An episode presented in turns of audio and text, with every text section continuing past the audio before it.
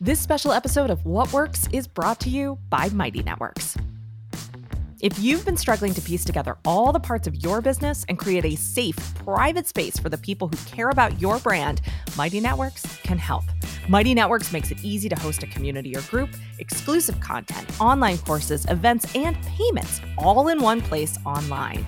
You build your business your way and stay in control of your data, your money, and your brand. To learn more about how Mighty Networks can help bring all the pieces of your business together, go to mightynetworks.com. That's mightynetworks.com. Imagine the open rate on the last email you sent to your subscribers. Think about the net profit your business has generated already this year.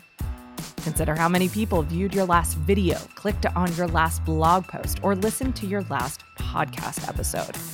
Now, those numbers aren't just numbers for a lot of us. At best, they can be subtle points of validation that we're headed in the right direction. And at worst, they can be emotional landmines. You're listening to What Works, the show that brings you candid conversations with small business owners about what's really working to grow and run their businesses. I'm your host, Tara McMullin. Now, all this month, we've been exploring how metrics, traffic, and financials impact the decisions we make as business owners. These are important conversations because we're often missing key pieces of information that make decision making easier. But let's not pretend that knowing your numbers will make all your decisions objective or black and white every time I peer into my profit and loss statement or check on the click through rate of an email, I'm confronted with my own expectations and mindset. If I'm not careful about checking those expectations before I start digging into the numbers, I could and have end up berating myself for old mistakes or less than stellar performance. Now, the flip side of this is that not only can getting clear on our metrics and financials help us make more objective decisions about our business, it can present a huge opportunity for cleaning up our mindset and setting clear expectations for ourselves. We can address the emotional weight that comes along with tracking sales, leads, or our time. We asked members of the What Works Network to share a time when getting clear on the numbers told them a surprising story about what was really going on under the hood. You'll hear from Susan Bowles from ScaleSpark, Kirsty Starmer from Build It Beach, Natasha Vorompiova from Systems Rock, business strategist Michelle Warner, Parker Stevenson from Evolved Finance, photographer Trish Manell, and Julie Trainer from Just Lead. As you listen to these stories, consider the emotional or mindset transformation that had to happen alongside each new decision made based on something as seemingly objective as numbers. Put yourself in these small business owners' shoes and think about what it took to start operating in a new way, regardless of the evidence. Now, do you have a story about learning something surprising about your business based on metrics or financials? Have you made a big decision because you finally got clear on the numbers? I'd love to hear about it. Share your story on Instagram and tag me at Tara underscore McMullin and use the hashtag explore what works. And if you're ready to get real about your small business and talk about what's really working without the hype or gimmicks, you'll want to join us inside the What Works Network. We're opening the doors to new members soon. Sign up at explorewhatworks.com slash network to be notified when we start accepting new members. That's explorewhatworks.com slash network. Our first story is from Susan Bowles, the founder of ScaleSpark, where she provides chief of operations and integrator services for agencies and consultants. Susan started tracking her time to make sure her pricing and packages were on par, but she discovered something else along the way. Hi, I'm Susan Bowles from ScaleSpark. I'm a chief of operations and integrator for agencies and consultants. So I run the day to day details so owners and founders can get back to doing the work they love. And when I was starting my integrator service, trying to create those packages and put numbers next to them, it required me to look really deep at where I'm spending my time and how much time I'm actually spending doing the different parts of my business. So, client work, marketing, content creation, those things. So I spent a few weeks focused on tracking my time, seeing where it really went so that I could put some accurate time estimates against each of my packages. So I knew how much of my time it would really take to deliver on each level of service. And what I ended up seeing there was that the model I had built was a really great model, but pretty unsustainable for just me. So I'd very consciously stayed just me as a company up to this point. But looking at the numbers, it kind of threw it in my face that it was time for me to stop doing everything. So I'm a bootstrapper by nature. I want to do everything, learn everything. And the more I know, the easier it is to solve problems. That's just how I operate. But like many of my clients, there comes a point where you're just simply not the best person for the job.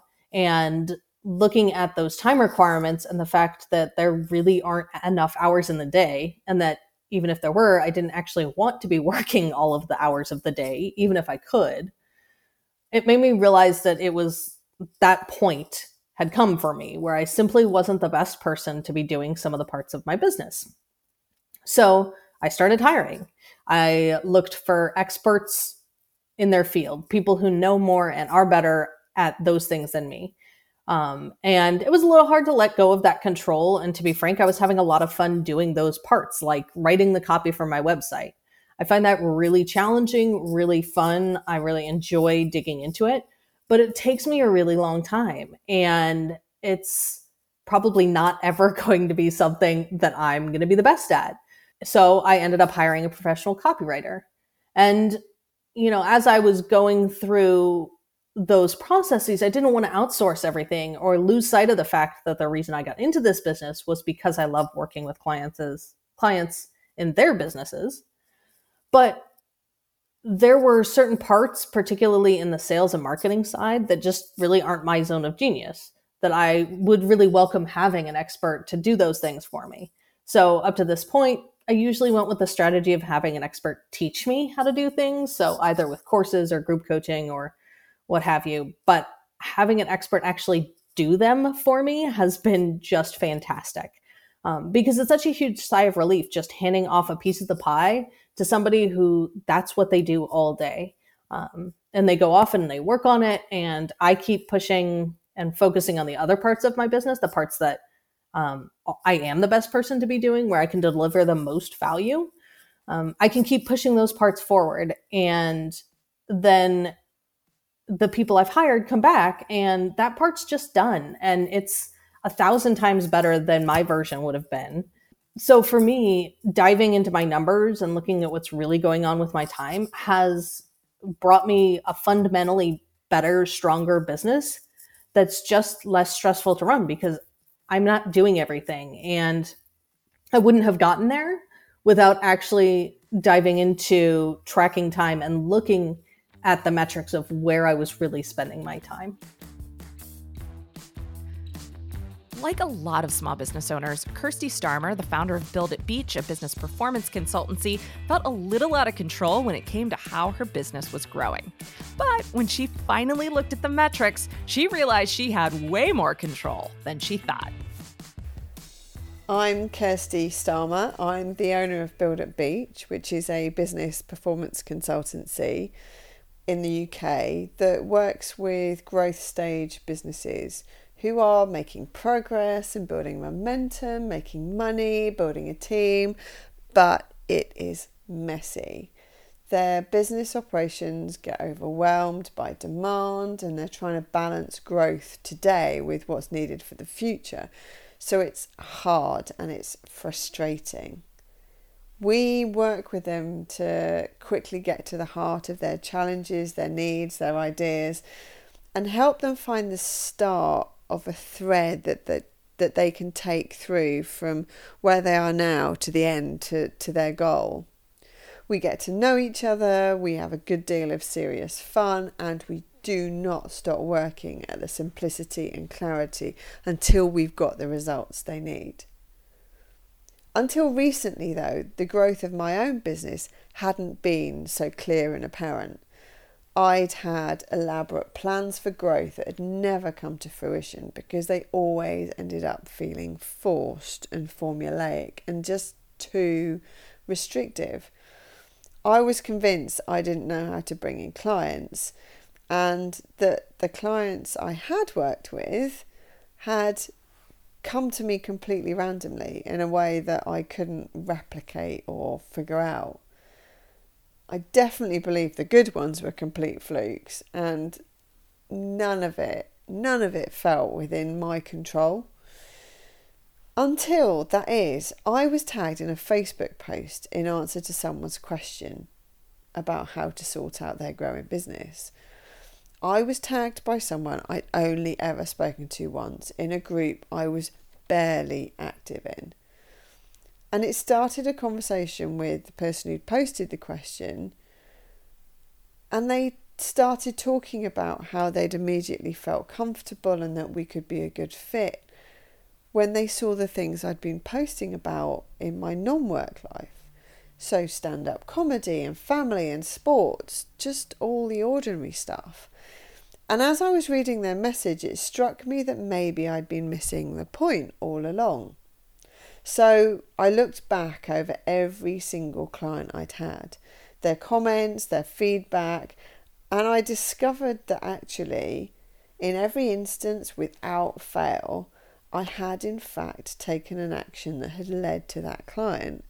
Whether it was a post, an introduction, a chat, an event, whatever it was, I'd been doing stuff that felt right that had led me to those clients.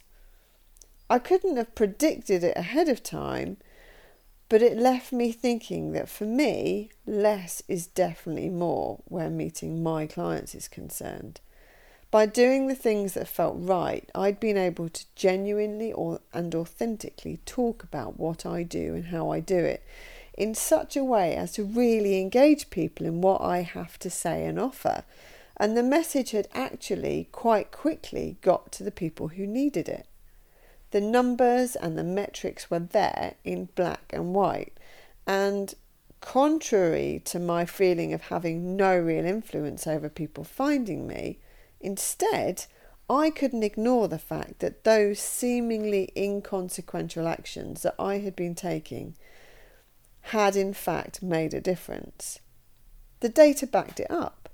For me, who doesn't need hundreds or even tens of clients every month, the personal approach really is the way forward in whatever form that takes. So the process is there. I just have to trust it, look for the opportunities, act on them, and not only stay consistent and focused in that approach, but also stay on top of the data for my success and also for my confidence and belief in what's possible. Natasha Vorompiova is one of my business friends who I can always count on to have run the numbers. But for one process, even Natasha was surprised at how much she was able to predict outcomes when she got clear on the numbers. My name is Natasha Vorompiova, and I'm the founder of Systems Rock. I call myself a capacity architect because we help our clients double their capacity without adding new team members. And we are able to do that by streamlining, simplifying, and automating the back end systems. In our business, we rely quite heavily on numbers. And one of the areas where numbers really, really help us um, is the figuring out our capacity. When we first began working on our clients' projects, it was very intuitive uh, process because we needed to see what the initial setup was and what we needed to do for the client. So it was quite unpredictable. But over time, we were able to track how much time each phase takes and plot it out. so right now, we have our methodology that outlines not only the phases of the project, but um, also the amount of time each phase takes us to deliver. In addition to that, we also know on average how much of our clients' time will be requiring of them as well for each phase. So uh, now we we are clear that there are um, some workload heavy and workload light parts in the way we run our projects and we know pretty much how much time each phase uh, takes. Uh, naturally, those numbers can go up and down depending on the client schedule and the mercy of the technology gods. But we built um, in some buffer time. Uh, so whenever those unexpected bumps in the road happen, they don't really affect uh, the final final timeline. So that's very very helpful. And not just to run our projects um, in an efficient way but also because we can uh, figure out now um, how many clients we are we, we can how many clients we can onboard in uh, what period of time and what that schedule of uh, bringing on board new clients looks like this is very, very helpful because then those workload heavy parts don't overlap. Or even if they do, I know that we have um, enough team members to take care of everything that needs to be taken care of during those uh, parts of the project. But another benefit is because we know how much time um, approximately um, it would take the client to make sure to, to give us feedback, to test the system, and when that needs to happen, it allows us to set very, very clear expectations. And um, that positions us as really reliable and trustworthy partner when we begin working with new clients, which is all, always a really, really great way to start a relationship. Michelle Warner, a business strategist we featured in episode 146 on a not unrelated topic, had a shocking revelation after diligently tracking her numbers as she was getting started. You might be surprised too. Hi, I'm Michelle Warner, and I'm a business strategist helping online entrepreneurs build stable, successful businesses that are around for the long term. My business number story may be a little bit different than others. And let me tell you what happened.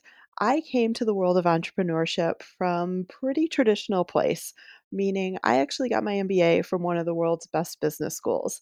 And you'll hear a lot of people say that getting your MBA is probably the worst thing you can do as an entrepreneur. And I would agree in many ways. I would also disagree in many ways, but I would agree in that when I was in school, even though I went to, to school with the state of goal that I wanted to learn all the MBA rules so that I could build businesses that looked nothing like I had ever gotten an MBA, I didn't want anything to do with corporate. Um, you still learn you still learn the traditional business fundamentals and when i was in school i was trained along wall street analysts um, we had a very, very big financial focus on the numbers, spreadsheets, you know, what is profitable, what is a profit margin in school. And so after school, I went and I founded a tech startup that's also very numbers based, knew what, what the objective was, and we grew it. After five years of that, I left and I started this business. And when you go into business for yourself, um, as most of you know, all of the rules get thrown out the window, and a lot of things come up for you that have nothing to do with numbers and nothing to do with traditional business because entrepreneurship is very much a personal development process. And so I came into this with all of this traditional numbers training and I was tracking everything from day one. I was, you know, may as well have been a Fortune 100 company for the numbers I was tracking in my business. And one day I realized that I had fallen into the own tra- the trap that I had said I would never wanted to fall into, that being of making all of my decisions based on numbers and being so strict in tracking everything, so strict with what I was seeing that I was not leaving any room for exploration. And as an entrepreneur, when you're getting started, you can't run your business by the numbers. You have to experiment. You have to see what works. You have to feel some um, feel some things out. Of course, down the line, you need to make sure you're profitable. Everything my business is about now is helping people be profitable. But I only work with entrepreneurs who have already gone through an exploration phase, already figured out what they wanted to do, because I learned that that is so important. And that is a step that I tried to skip. I tried to go in right away and start tracking all my numbers. So eventually I realized I was shooting myself in the foot by doing that. And I needed to let go of all my instincts, needed to let go of all number tracking. So that's what the numbers told me. The numbers told me they weren't telling me anything and that they were actually keeping me stuck rather than helping me grow. And so I let go of it all and I stopped setting any goals. I stopped tracking my numbers. I stopped worrying about anything. Um, and when I did that, that is when I was able to settle in and understand what did I really enjoy about my business? Who could I really help? How could I best help them? Um, and start growing the business in those directions. And once I made that mindset shift, once I made that behavior shift to just allow myself that exploration place, everything made so much more sense. I was able to quickly figure out how I could best help, who I could best help, how I wanted to structure things. And then I had a model that I could sink my teeth into. Then once I understood the value that I brought to the to the online space, to the entrepreneurial space, I could say, okay, how can I now start tracking what I'm doing so that I can continue to get better at it? Um, so that mind shift shift that I really had to undergo was understanding that there's a lot of things you can't control at the beginning, no matter how much you want to. You know, I had to let go of all the control in order to find what I wanted to do, and then add the control back in. And that was very much um, that was a big shift for me, but it did make all the difference in my business. We're going to hear from Parker Stevenson from Evolve Finance in just a minute. But first, a word from our What Works partner, Mighty Networks. Mighty Networks unlocks your ability to sell experiences, relationships, and expertise in one place with its all in one platform. Instead of wrestling with a whole host of apps and services to turn your content, ideas, or movement into a thriving business, Mighty Networks finally brings it all together in one place. You can create articles, online courses, and events, organize your community into groups, host an online chat, and connect with beautiful profiles. Plus, you can track your stats, manage payments, and maintain your own customer information right inside the platform. We use Mighty Networks to power the What Works network. We share exclusive content, interact with members using questions and polls, host events like our upcoming virtual conference, and accept membership fees. Mighty Networks has made our whole business tidier. Start growing your business all in one place. Go to mightynetworks.com to get started. Mighty Networks is the easiest way to take your business to the next level. Sometimes the numbers make sense on paper, but just don't compute in the larger context of a business. For Parker Stevenson from Evolve Finance, that's exactly what happened when he and his co owners started looking at how to scale up. My name is Parker Stevenson, and I am a partner and co owner at a bookkeeping business called Evolved Finance. At Evolved Finance, we specialize in bookkeeping and financial data organization specifically for online businesses. So we work with a lot of online service providers and digital product sellers. So essentially, anyone who is doing the online hustle um, but not selling any physical inventory. So we work with a lot of uh, course creators, a lot of content creators, um, bloggers, authors, coaches, uh, coaches, speakers, uh, digital agencies, all those types of wonderful businesses that are um, selling what they sell online but without any physical products. Now, our story, or I guess the story I wanted to share, is one that um, is really for all my service providers out there because for us, I think the story has always been because we work with so many people that do sell digital products, although we've seen the, the market shift more to service. Um, it hasn't always been super cool to have a service based business, um, you know, and, and, and ideally, a course based business is still going to be more scalable in a way that has I, I will say different challenges than a service based business. But I think we sometimes fell for that story. Um, Corey Whitaker, who's my business partner and the founder of Evolve Finance, I think we fell for that originally as well. We thought, hey, if we really want to scale Evolve Finance, um, it's really hard to scale a service. We should start getting into digital products and, and start to create all these other revenue streams. And so we went through a period of time where we, we created some courses, some courses that we're really proud of and we think provided a lot of value. Um, but what we kind of realized was going through this process of trying to quote unquote scale our business more easily, we were essentially trying to run a, an all new business because although the, the course content we were creating was tangential to what we were doing with our service. It was all related to finance and bookkeeping and business development and and business um, coaching. But you know, the business model of selling courses or selling a digital product is just completely different than the business model, the sales and marketing strategies we had put together for our service based business, our bookkeeping service.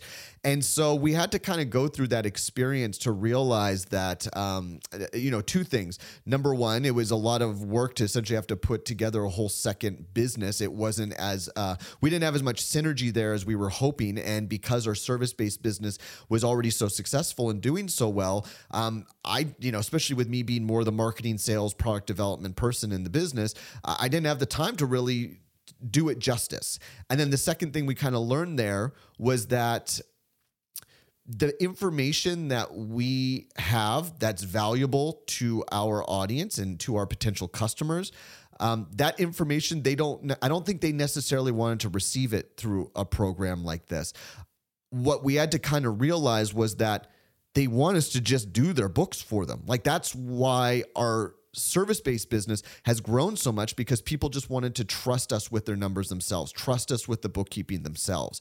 So the reason we it took us you know so much time to go full circle and to bring it back to the numbers was I think for Corey and I we were trying to figure out well how do we really make the numbers work for a service based business like this? How do we scale? Because there's a human element to a service based business that complicates projections more so than just going, hey, I'm going to spend X amount of ads and I'll uh, uh, X amount of money on ads and I'll get X amount of dollars back in in the form of selling just more courses, right? Like it doesn't cost you really that much more to sell more courses. You don't necessarily have to um, hire a bunch of people right away. You can have a small team, and if you just get your leads for the right price, whether it's through Facebook or through some other means, you can scale that business and sell more and more without your uh, the rest of your expenses having to go up. But for a service based business, your expenses go up a little more. Uh, the, the, I guess more parallel to the the revenue that comes in because as more revenue comes in, you have to hire more people and or you have to start to give people bigger raises, you know, give them raises and incentivize them to want to take on more work. And I think for Corey and I, that just seems so daunting and it seemed like it was going to be uh, something that we weren't sure we want would want to manage but we eventually like really sat down and thought about it and really started to think like okay um, how do we pay a team competitively to do good to do the quality work that we want? Um, what do we have to charge our clients in order to continue to provide the high level of service that we wanted to provide? Like corey and i um, wanted to make sure that any of our clients that came on um, if they're going to be managed by another, uh, you know, account manager, that wouldn't be Corey or myself. How do we make sure we're bringing in quality people and paying them fairly and making sure they're delivering the service that we would be delivering if we were doing it on our end? And how do we scale um, the bookkeeping side of it outside the account management things? And how do we make sure we're training our team? And so there was kind of these numbers as well as operational stuff that was all tied together. But what we realized is once we sat down and, and, and and and just did the math around how many clients can can one bookkeeper manage how many clients can one account manager manage um, and how can we make the put this together in a way to where the team members feel like they're being incentivized and feel like they're fairly being compensated for the amount of work and responsibility they're taking on. But at the same time, how do we make sure the business is still benefiting so we can continue to hire more people down the road and we can continue to um, keep the business profitable so we can build our, our savings and protect the business and um, again just have money to invest in our marketing and all the other things that we want to do to grow this business and make it a, a more valuable business in the long in long term and uh, after doing those num- you know putting those numbers together it just kind of hit us like why haven't we just been growing the the service side of our business sooner like it seems so silly now but it was staring us in the face that you know for us we didn't need a course we needed to focus on just scaling our service based business. And I think we were just afraid to do the work there for a little while because we felt like there were going to be some easier ways. And those quote unquote easier ways weren't really that much easier. And when we did the math, our skill sets and our strengths and what we knew at our business, we could just magnify that by just bringing more people in, teaching them what we know, putting systems into place, and and making sure the math in terms of um, compensating our team and making sure the business has margin left over it it all made sense. And i think for corey and i we just had to you know being numbers guys. We just had to sit there and do the numbers so that way we could or get clear on what those numbers would be so then we could do the work to start thinking about who, you know how do we hire great team members? How do we put good systems into place? And it all started with just doing the math behind our, our business model and how it can scale. That just made going into the operational and human resource part of our business so much easier and we found that we really enjoyed it and it's been really awesome at growing our team and seeing them have success as the business has more success as well just because your business is making good money doesn't mean your pricing makes sense. Photographer Trish Manel figured this out when she started bumping up against the limitations of her schedule and her lifestyle. Hi there, my name is Trish Manel. I'm the founder of Trish Manel Photography Inc. Since 2007, I've built my studio servicing a luxury market of private clients in Toronto, Canada. I've always loved my business, and to be honest, it rarely feels like work. I feel so fortunate to be able to work for myself, and I think a lot of entrepreneurs probably say the same thing. Now, a couple of years ago, though, I had a wake up call. I was working well in excess of 40 hours a week. Vacations were pretty much never, and in fact, I rarely took time off at all, not even weekends. I was exhausted, and I was feeling on the verge of burnout. And then to top it all off, even though I had plenty of revenue, there seemed to be more month than money. Something wasn't right. Looking for balance, but not sure how to accomplish it, I hired a business coach. And I learned that even though I was collecting multiple six figures in revenue, I was earning a lower hourly wage than my team members. I also learned that I was grossly undercharging for my products. I had to make some changes. First up, looking at the product line. Yes, I'll admit, back when I started my business, I did the unthinkable. I pulled my pricing out of thin air. I thought, hmm, what seems like a comfortable amount to charge for an album, or a print, or wall art. Whatever seemed fair went on my price list. Now, because I love giving my clients the best, I would then package my art with beautiful ribbons and bags, and all the while not accounting for the costs of these items. And then there were the delivery costs, totally on me. So I set to work to find revenue and reduce costs. Now, my signature product is my album. They are stunning. Almost every client orders one. When I used the correct calculation to price my albums, the results were that I need to triple my prices. That felt scary. I could do a jump in my prices, but not that much of a jump. I would have to downgrade my albums from photographic pages to press printed pages to cut costs. Now, I serve a high end clientele, and the artwork that I make for my clients must be the best. I didn't want to compromise quality, so prices had to go up. I needed to find a more creative solution, though, one that wouldn't cause sticker shock when my clients were placing their orders.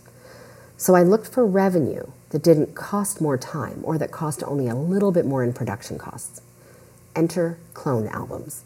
It sounds pretty science fictiony, but clone albums are just exact copies of an album. The lab offers deep discounts on these because once they are set up to do one album, they can easily produce another. By offering clone albums, I was able to create gifting opportunities for my clients while increasing the margin on my albums. Now, second, I started to offer digital products. In the past, I had been totally against selling high resolution digital files. I knew that clients would most likely never print the images, and I didn't want that to happen. So I decided to offer digital files on their own at a very high price, but wanted to discourage that purchase. So I also offered the digital files as an add on to an album purchase for a much lower amount. This adds on several hundred dollars to what would have been just an album order previously. And as the digital files are already completed for the album, this requires almost no additional work. And the clients love that they can now have their high resolution digital files. I also pr- raised the prices of my wall art, but provided discounts when multiples were ordered. The same with my prints. So that took care of getting revenue up quite a bit. But this didn't quite provide me with the balance I was looking for in my own schedule. I was still working for way too low of an hourly rate. It was time to give up some of my control of my editing processes. I tried this in the past, hired an in-house editor who worked overnight to get images ready, ready, but it was crazy expensive, and the edits were not my style. They were way over the top. So I tried outsourcing to an editing house. There are loads of these out there. Again, the time I was spending managing the edit- editing process made me feel as though I may as well do it myself. So I did. Then I learned about Cloud App. Holy moly, life changing. I could pull up an entire gallery, hit record in Cloud App, and record my screen. I could go from image to image describing exactly what I wanted done. It was amazing. So now I have several editors that I send my images out to, and I've never been happier. Sometimes I do my own edits, but this flexibility has allowed me to more time to shoot and to sleep more. I've since learned that doing monthly bookkeeping is also a game changer. I highly recommend an online service. I use Bench to see exactly where I am each month allows me to plan ahead, to know when I'm not hitting numbers, to know when I'm spending too much. And when you have your books done every month, you won't find yourself ending up with more month than money. Now, if anyone has an excuse to ignore her numbers, it's Julie Trainor, as you'll soon hear. Julie is the founder of Just Lead and The Pickery. Not only did she successfully wrestle with the emotional baggage of her business's numbers, she figured out what the numbers actually meant to her impact and flowers. I'm Julie Trainor, a leadership developer and business activation coach. I help people be better business leaders and managers. I'm the founder of Just Lead, a new brand of leadership we're all about leadership for humans. That's about helping people be adaptable, creative, and productive in their work, and designing businesses to be humanly pleasurable, purposeful, and profitable. After years of working with big businesses, I now help startups and small companies and people who are self employed. I run leadership workshops for startup accelerators, coach CEOs and founders of small to medium enterprises, and I work with women who are starting out and scaling their business for the first time. Oh, and in my spare time, I run a cut flower growing business called the Pickery from my home north of Wellington in New Zealand. When it comes to numbers, let's just say I'm numerically challenged. I have dyscalculia, which is basically dyslexia for numbers. So instead of jumbling up words, I get numbers mixed up. So imagine what goes through my mind when somebody says, Let's talk about the numbers in your business. You can look in my head and see a hot mess of stress, anxiety, confusion, and number blindness. But I've had to get to grips with numbers to be successful professionally from my corporate career to entrepreneurial life. As much as I like to run away from the numbers, they still chase me down. Over the years, I've had to stop making numbers my enemy and find ways to make them my friend. Several years ago, I headed a coaching team in a leadership development company that was thriving and growing, except for the coaching practice. The pipeline for coaching was drying up, and it took digging deep into the numbers to prove that point. With that undeniable fact, I faced a stark choice rebuild the coaching practice myself as self-employed contractor because the company directors had other priorities, or build my own business independently. I walked away after eight and a half years from a respected high-value brand which many people told me would be professional suicide. But those numbers made me realize how my destiny lay in the hands of others. If I was going to be self employed, I might as well build my own business, not someone else's. As I set out on my own, I fixated on a single number how much was I earning? That dollar digit symbolized my livelihood, my credibility, my professional identity. But as I matched and then exceeded what I'd earned in the previous two years, that number still didn't say success to me. At the time, obsessing about that financial sucked my motivation dry and contaminated my motives. I'd gone from second guessing my arithmetic to doubting myself. It was a hard road to realizing that money is not a motivator for me. So I stopped counting dollars and started calculating the wider impact it was having the people I was helping, and my business continued to grow and my professional identity crisis passed. And there's been another turning point with numbers recently, and in an unexpected way. Behind a flower growing business, there's a matrix of numbers. You're working with numbers of stems, germination rates, numbers of succession planting, number of plants in a bed, profit margins, wholesale, retail rates, mailing lists, conversion rates, customer numbers, social media followers. You get my drift. Normally, I'd expect my mathematical gremlin to rear its ugly head to confound my numbers games as usual, but that just doesn't happen. For some reason, with the numbers equated to flowers, it all makes more sense. I may still get the numbers in my spreadsheet back to front, but the bigger picture numbers just fits together.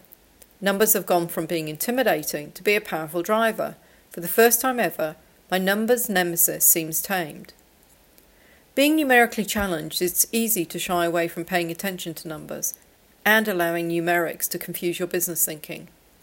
After all, it was the numbers that told me I'd be a fool not to step away and start my own business. It's been the numbers that have highlighted to me what's important. It's the numbers that frame what matters and what needs attention and what works best when growing flowers. I've learned over time it's not the numbers themselves that matter, but the perspective you bring to them that counts. You have to calibrate the value of the numbers in ways that are meaningful and motivating to you. So the trick for me has been seeing numbers as a signal, not a measure, something that points to a decision, an action, an impact that's helped me to settle my mind and make numbers into a friend, not a foe, that I want in my business rather than one I fear. Numbers are never just numbers. There's always a story behind the spreadsheet or report. What's more, like any good story, there's always an emotional landscape we navigate as the story unfolds. Our expectations, our goals, our past successes, and our past failures, they all have a part to play in how we avoid, engage, interpret, or use the numbers at our disposal often there's a twist in the story and an opportunity to reset our mindset so that we can move forward with renewed focus. So go ahead, take a peek at your numbers, your profit, traffic, conversion rate, or hot new leads, and see how you feel. Today just might be the day you learn something new about your business and about yourself. Are you craving more grown up talk about running a small business? The What Works Network is where small business owners like you talk shop without the drama, hype, or get rich quick promises. This week, we discuss the tricky business of giving or not giving refunds on consulting work. We talked about gifts for colleagues, gamifying your sales process, and how to track your time, cash flow, and profitability. We've also been facilitating conversations about tracking your traffic and aligning your time with your revenue goals as we explore running your business by the numbers this month. Every day, we talk candidly about the nitty gritty details of marketing, sales, systems, pricing, copywriting, social media, and more. Plus, we host monthly events like our Flash Masterminds, Insider Hours, and Community Roundtables so you can talk with people who get it about the business topics that matter the most to you.